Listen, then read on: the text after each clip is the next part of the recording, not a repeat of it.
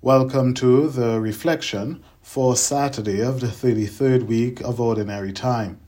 I am Father Royce Thomas. I am a Redemptorist, currently serving at Immaculata University as chaplain. Our Gospel today comes from the book of Luke.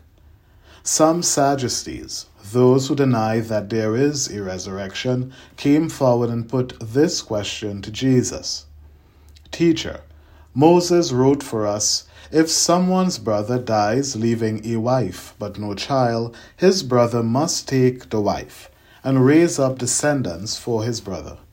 Now there were seven brothers. The first married a woman but died childless. Then the second and the third married her, and likewise all the seven died childless. Finally, the woman also died. Now at the resurrection, whose wife will that woman be?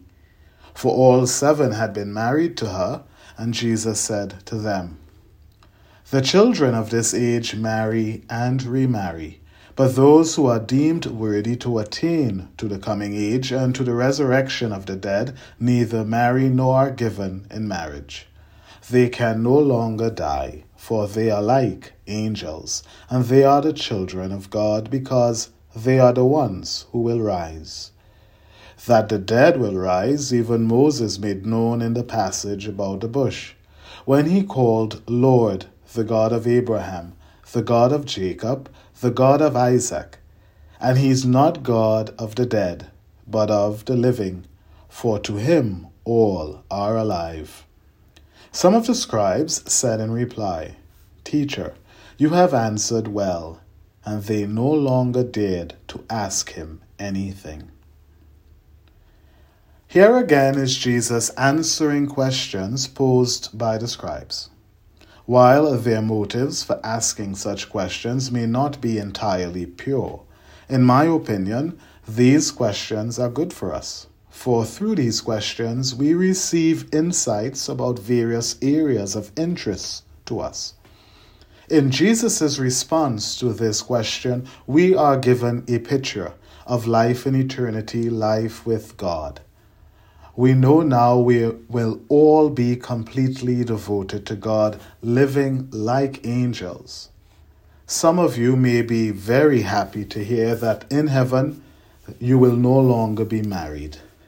But what should bring more joy is that life does not end with death, but starts anew in heaven with God. What we can also deduce from Jesus' answer to the scribes is that in heaven we will be focused on God, the goodness of the divine. We will be satisfied beyond measure and needing for nothing. In his response, we are given today a boost of energy, that push we need to persevere in relationship with God, longing for that day when we are in heaven, seated near His throne, adoring and worshiping Him face to face.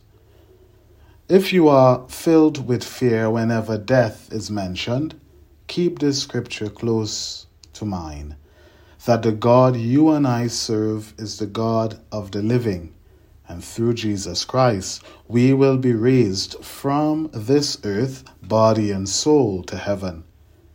So I encourage you live with expectation, live in joy, live in hope that one day we will receive a crown and, like angels, sit at the feet of our Father.